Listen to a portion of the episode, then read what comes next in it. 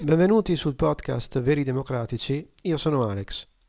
Mi si dice che secondo Umberto Galimberti la filosofia non è un sapere, ma un atteggiamento, ovvero l'atteggiamento di chi non smette di fare domande e di porre in questione tutte le risposte che sembrano definitive. Vediamo se è vero.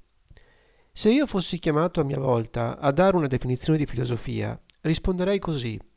La filosofia è l'arte di trovare delle definizioni che siano vere sia quando si cerca di affermarle sia quando si cerca di negarle, nel senso che il discorso razionale per trovare tale definizione deve necessariamente coincidere con la definizione stessa. Come fare questo, visto che sono più facili a dirsi che a farsi? Torniamo a Galimberti e alla sua affermazione.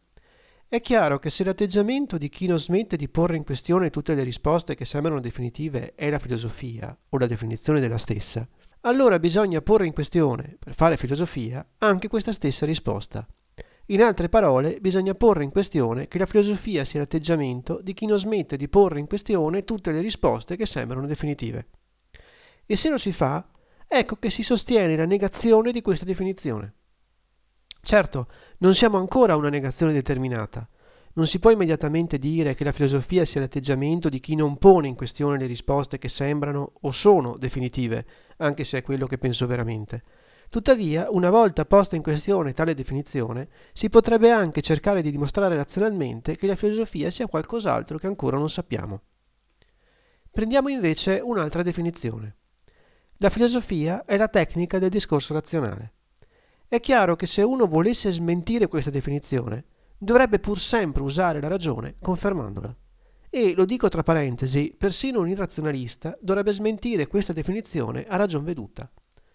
Oppure si potrebbe dire, la filosofia è la tecnica di dare dimostrazione, dare ragione, logon di Donai, di ciò che si dice.